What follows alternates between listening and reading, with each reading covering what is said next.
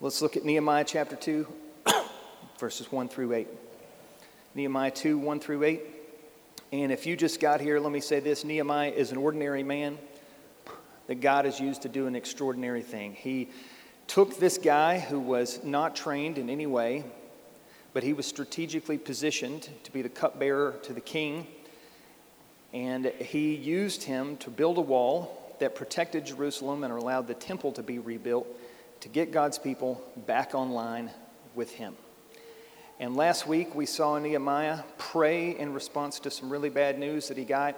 And here we're going to see the plan that emerges from Nehemiah's prayer. Let's pick it up in verse 1. It says, In the month of Nisan, in the 20th year of King Artaxerxes, when wine was before him, I took the wine and gave it to the king. Couple things to pay attention to there. The month of Nisan. First thing to know is that this is a marker that this is actual factual history. This is not historical narrative, it is not conjecture, it is not made up, it is true history. And Nehemiah is sharing somewhat of his journal here, and he is reminding everyone this is when this happened.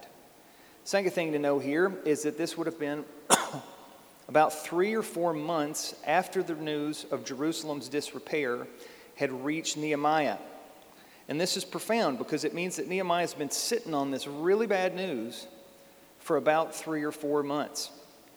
And in the midst of that, he gets to the point where it seems that he just can't take it anymore. And he has to speak up. And look at this it says, When wine was before him, I took the wine and I gave it to the king. So he's doing his job there as the cupbearer, but watch this. Now I had not been sad in his presence. And the king said to me, Why is your face sad, seeing that you were not sick? This is nothing but sadness of heart. Now, this sadness idea here, we might think about this. This is no big deal. He's got emotions like everybody else, he's not a robot. But the fact that he is revealing sadness in the king's presence was literally taking his life in his own hands. Because at this time, this king's court was a good vibes only destination. You did not show sadness. You did not show anything other than happiness because the king would take it as a personal affront and potentially think that you were disloyal. In fact, there's another piece of uh, historical information from the treasury reliefs of Persepolis that indicate anyone who came into the king's presence did so with such great deference that they would actually place their right hand over their mouth so that they wouldn't even defile the king with their breath. Now, that is crazy. So you couldn't be sad, you couldn't have stinky breath, you couldn't have any breath because you didn't even want to get it on the king. And so when Nehemiah says in the next verse, then I was very much afraid, you can understand why. Because he understood that he was literally taking his life in his hands. But look what he says. He says, I said to the king, Let the king live forever. Why should not my face be sad when the city, the place of my father's graves, lies in ruins and its gates have been destroyed by fire? So, first point today, in the midst of all this, his four months of prayer, his taking this chance, now he speaks. Nehemiah displays outstanding wisdom and emotional intelligence. He displays outstanding wisdom and emotional intelligence. Now let's break it down. This phrase here, let the king live forever. He was not simply trying to suck up to the king. Remember, one of his greatest fears as a king was disloyalty. So for him to say, let the king live forever, is he's saying basically, listen, I'm with you, I'm for you, I'm on your side, I've got your back, I've got your wine, I'm keeping you safe, but I need to talk to you. And what he says there, why should not my face be sad when the city, the place of my father's graves, even that is significant and strategic? Because every king was also obsessed with his legacy. He was obsessed with who came before him, who came after him, so on and so forth. And so for Nehemiah to frame it this way shows that he knew what to say, when to say it, and how to say it to get the best possible result. It reminds me so much of what we see in the Proverbs. Evil words destroy one's friends, wise discernment rescues the godly. Proverbs 20:15 Wise speech is rarer and more valuable than gold and rubies. One more Proverbs 21:23 Whoever keeps his mouth and his tongue keeps himself out of trouble, and that's exactly what Nehemiah did. Now here's the question for us. Do we have that kind of wisdom? Do we have that kind of emotional intelligence? It's what we would all want, it's what we all should aspire to, but if you're like me, eh, it depends. How much sleep we've had, how much coffee some of us have had, how the, how the weather feels outside. But this is what we want. And I think there's a couple of practical things that we can do that can help us move in the right direction regarding this. The first one is I think we need to get to know the Proverbs. This is as simple as just opening up your phone and Googling Proverbs about speech. Because the Holy Spirit uses those words to shape us, to change us, to give us wisdom, to give us insight, to help us have what another proverb says, which is apples of gold and settings of silver that we have the right word at the right time in the right situation. Proverbs will help us follow Nehemiah's example. Now, beyond that, second thing, practice the pause. The pause. And you know who I learned this from? I learned this from Ray Ortlund. You guys know we have a long, good history together. Immanuel is the mother church of this church plant. And I remember him uh, talking to me one time after a meeting, and he would just kind of mentor me. Just I'd get these little gold nuggets. Sometimes we'd go out to lunch. And he had heard me answer a question in a meeting, and I, I think he was thinking, You could have probably done better than that. And you know what? He was right. And he said, You know, here's one thing I've learned to do. Somebody asks me something hard, somebody asks me something complex, I will take it in, and I will take two or three seconds form my thoughts, and then I will speak. And I started thinking about all the times that I've had conversations with Ray, and there were times that I would ask him something, and there would be such a long pause that I would wonder if he'd actually heard what I said. And then I began to understand no, he's doing this on purpose. And so, part of the reason and the way that he's able to drop the gospel truth bombs that help all of us is because he does this. And those of you who know Ray, you know what I'm talking about. There's that pause, and then there's that Gandalf wisdom that just rolls out of his mouth. Friends, that's how Nehemiah was in this moment. That's how I want to be. And I bet that's how you want to be too. So get to know the Proverbs, practice the pause, and the third thing, I'll just give it to you for ne- the next verse. Look at this. Then the king said to me, what are you requesting? So I prayed to the God of heaven.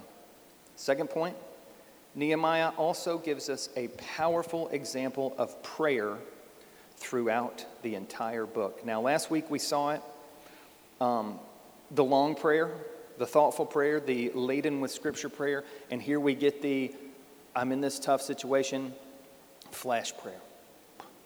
Both of them matter. And this characteristic of Nehemiah. It comes up throughout the book.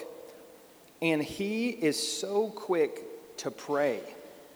And friends, that is an example that we need to lay hold of.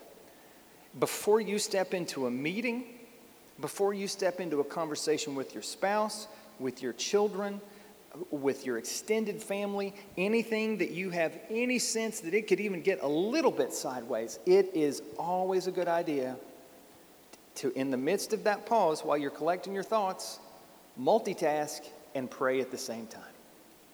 And let me tell you something the Lord loves to answer those prayers. He will help you.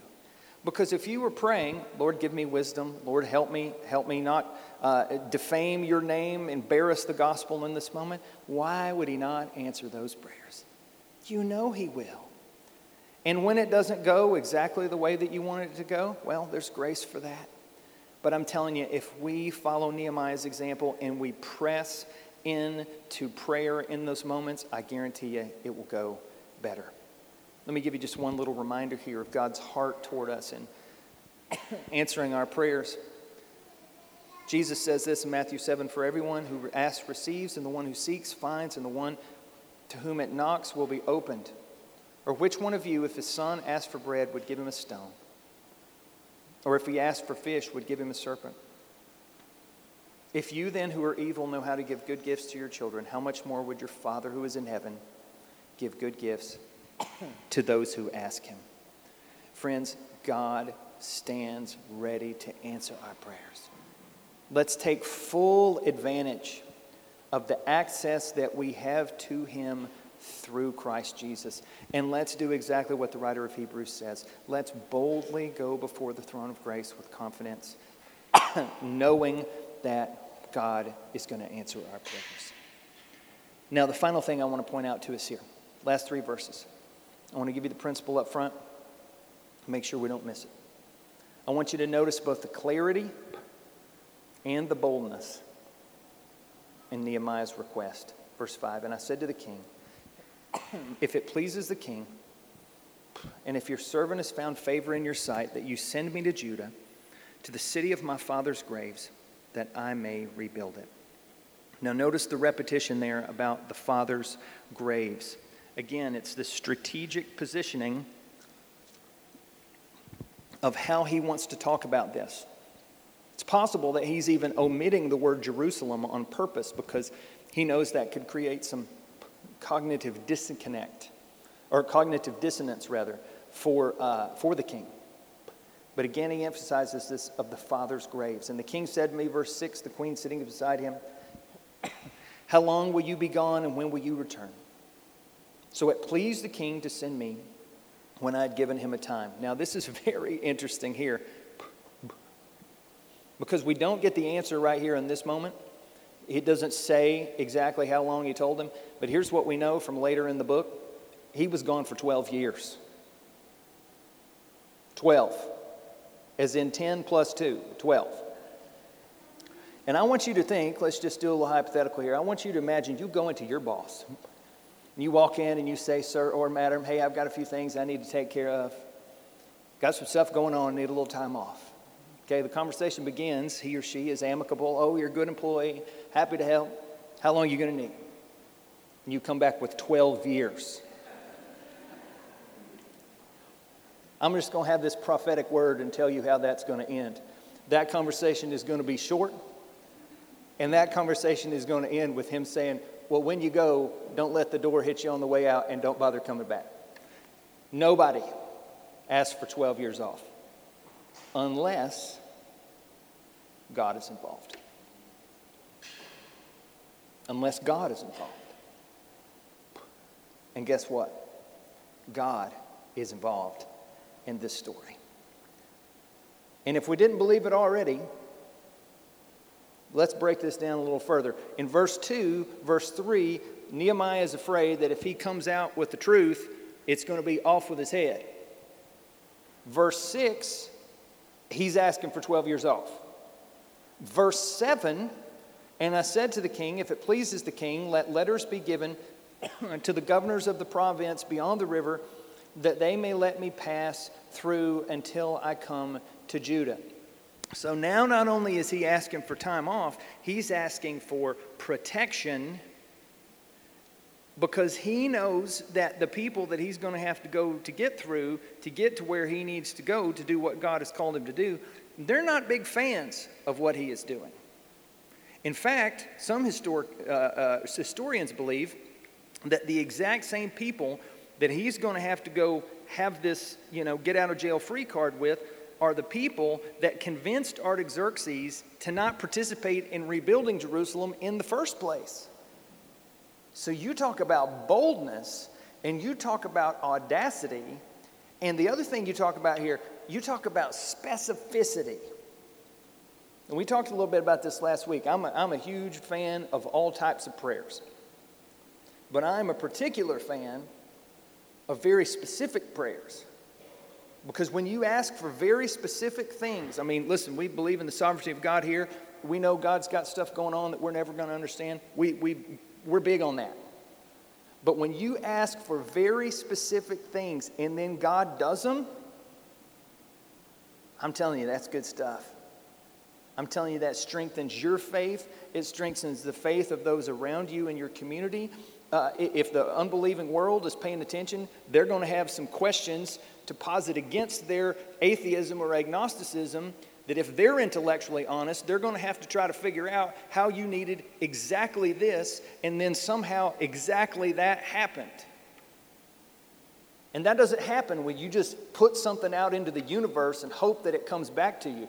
That happens when God is involved. And, friends, that's what the story of Nehemiah is about. It is about the involvement of God with this ordinary man doing an extraordinary thing and just answering these crazy prayers. So he asks for this. And guess what? He gives it to him. And that's not all. Look at verse 8. and a letter to Asaph, the keeper of the king's forest, that he may give me timber to make beams for the gates of the fortress of the temple, and for the wall of the city, and for the house that I shall occupy. Now, at this point, I just start to laugh. Okay, so he's asked for 12 years off, and he's asked for, uh, you know, letters of transit in the Casablanca sense, for those of you guys who've seen that movie. And now he's saying, and I need uh, some of the best wood that you have from your private reserve, and I'm also going to need a house. You know, I mean, can you imagine that? The boldness, the audacity, the courage for him to do this. And then at the end of verse 8, we understand why. It says, And the king granted me what I asked for the good hand of God was upon me. Now, if you're one of those people that feels comfortable writing in your Bible, you need to underline that phrase. For the good hand of my God was upon me. Because if you can't remember anything else about the book of Nehemiah, you need to remember that. Because that explains it all. The only way this story makes sense the only way Nehemiah accomplishes this unbelievable task that he's going to accomplish is because of that verse. It's because God was with him.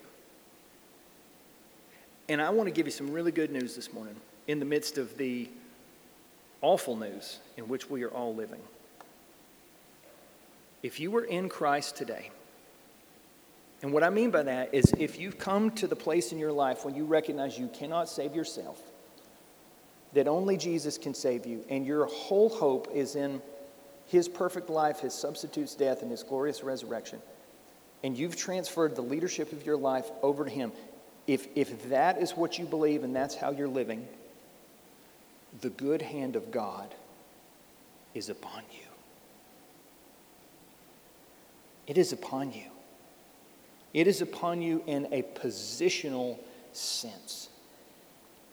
And in a positional sense, God cannot love you any more than He does right now. And He will not love you any less than He does right now. And He knows about all of the difficulty and the struggles and the gargantuan failures in your life this week, and still in the midst of that, the good hand of God is upon you. He knows your weakness, He knows your frailty, He knows your doubt, He knows your fear, and the good hand of God is still upon you. Friends, that's our hope. That's our only hope in life and in death. That the good hand of God is upon us in a positional sense. And we also want the good hand of God upon us in a practical sense. That means that we want to get this positional practical, that every single part of our lives we want to constantly be bringing under the lordship of Jesus. That means part of the reason why we pray before we step into those meetings, like Nehemiah did, isn't simply because we don't want to get fired, it's because we want to advance the name and fame of Jesus. We want that positional to become practical. Part of the reason we need to look at all of the money and resources and real estate and cars and other things that the Lord has put in our lives, the reason we want to steward those is because they don't belong to us. They belong to God. And we want to get that positional identity practical. We want the good hand of God on every aspect of our lives. Part of the reason why we took so long praying this summer and why we continue to pray uh, this, this fall and, and we just keep praying is because we want the good hand of God on our church. And man, listen, I get it. This season that we have all been in, it's probably been the longest, most discouraging season of life and ministry I've ever had, ever. And if you know some of our history, that's saying a lot. And yet, in the midst of that, the good hand of God is still on us. And so we pray and we persevere. And let me give you one kind of little side note that I didn't mention earlier about Nehemiah and his prayers. He prayed for four months before he said anything. And I think for us as, you know, Westerners, that's hard, man.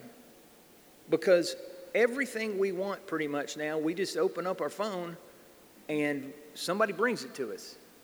It's like magic. And you can get it from everybody. It used to just be Amazon. Nope, Target will bring it to you. DoorDash will bring it to you. Grubhub will bring it to you. And I think that same kind of must have it nowness, it bleeds into our spirituality. And we expect, I prayed, I want it. And that just doesn't happen sometimes. Because sometimes, like Nehemiah, you pray for four months. And sometimes you pray and God says no because He's doing something else that we don't even understand. And listen, I get the weight and the difficulty of that. But I also get that when you have a positional good hand of God upon you and you are seeking to have the practical good hand of God upon you, He will give you grace to persevere in the mess that exists between those two. Friends, this pandemic season has made all of our lives kind of a mess. Some of us are better than others about kind of washing it over a little bit. Some of us have actually done better than others in the midst of it. Some churches are better at covering it up than others. Some churches have done better than others. But this whole season is a mess. But let me tell you something. If the good hand of God is upon you as an individual, and the good hand of God is upon you as a church, then God will give you grace to persevere whatever comes down the pike. And let me tell you something, friends. We need that. We need it now. We're going to need it in the future. Our Afghani brothers and sisters right now in this moment need it. Our brothers and sisters in Haiti right now in this moment need it. But because we know what we just learned from Matthew 7, God is willing to give it. And because of what we've learned in this passage, you take a guy who was afraid for his life in verse 2, who is asking for the moon in verses 7 and 8, because the good hand of God is upon him. Now let's wrap all this up. Where's Jesus in all this? Well, really, he's everywhere. But I want to point out just a couple of places that I see him. I think one of them is in how Nehemiah handles the situation. It reminds me so much of how Jesus handled situations. I think about all those times that he squared off against the Pharisees, and they were always a little bit different. Sometimes he just kept on teaching and seemed to ignore them. Sometimes he directly engaged them and called them out. Sometimes he answered their questions with a question, but he always knew what to do. And then you think about the story where his good friend Lazarus dies. Shortest verse in the Bible may have one of the biggest meanings Jesus wept. He, he stayed away, he allowed him to die so that he could bring him back to life. That doesn't make sense to us, but it makes sense to Jesus. If you see and know everything and you uphold the world by the word of your power. What about that time that somebody came to him and they said, My daughter is sick, and, and then the daughter dies? And Jesus walks up and he says, She's just sleeping. And they laugh him to scorn. But Jesus knew. He knew how to handle that situation. He knows how to handle all situations. And some of us this morning, the situation that you need Jesus to handle is this you don't yet know him. You may have a lot of information and factoids about Jesus, but you're not in a personal relationship with him just yet. Friends, today you can. If you will admit that you're a sinner, if you will believe in Jesus, if you will confess your sins to him and commit your life to him, he will save you. And today can be the day of salvation for you. In just a moment, when the rest of us take communion, you hold off, but you take Christ. And then let's talk about that. You just pray a simple prayer, ask God to save you, and we want to help you on that journey.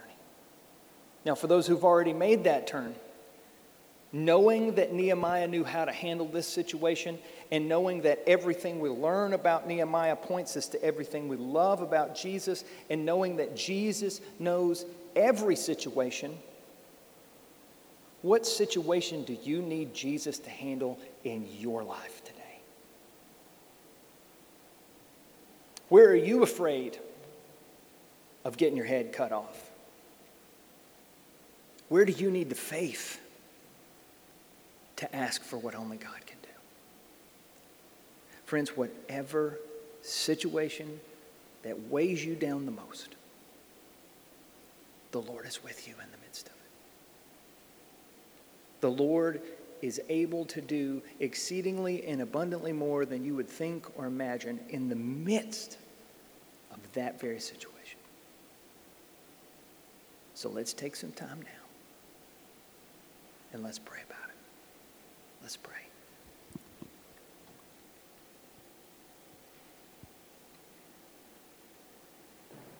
Holy Spirit, we come this morning and First of all, we thank you for inspiring this word. We pray that you would help us. We pray that we would respond to it accordingly. We pray that you would let us see what only you can do. The only explanation for what we see in the story today is the good hand of God upon this man. We have that. We want that.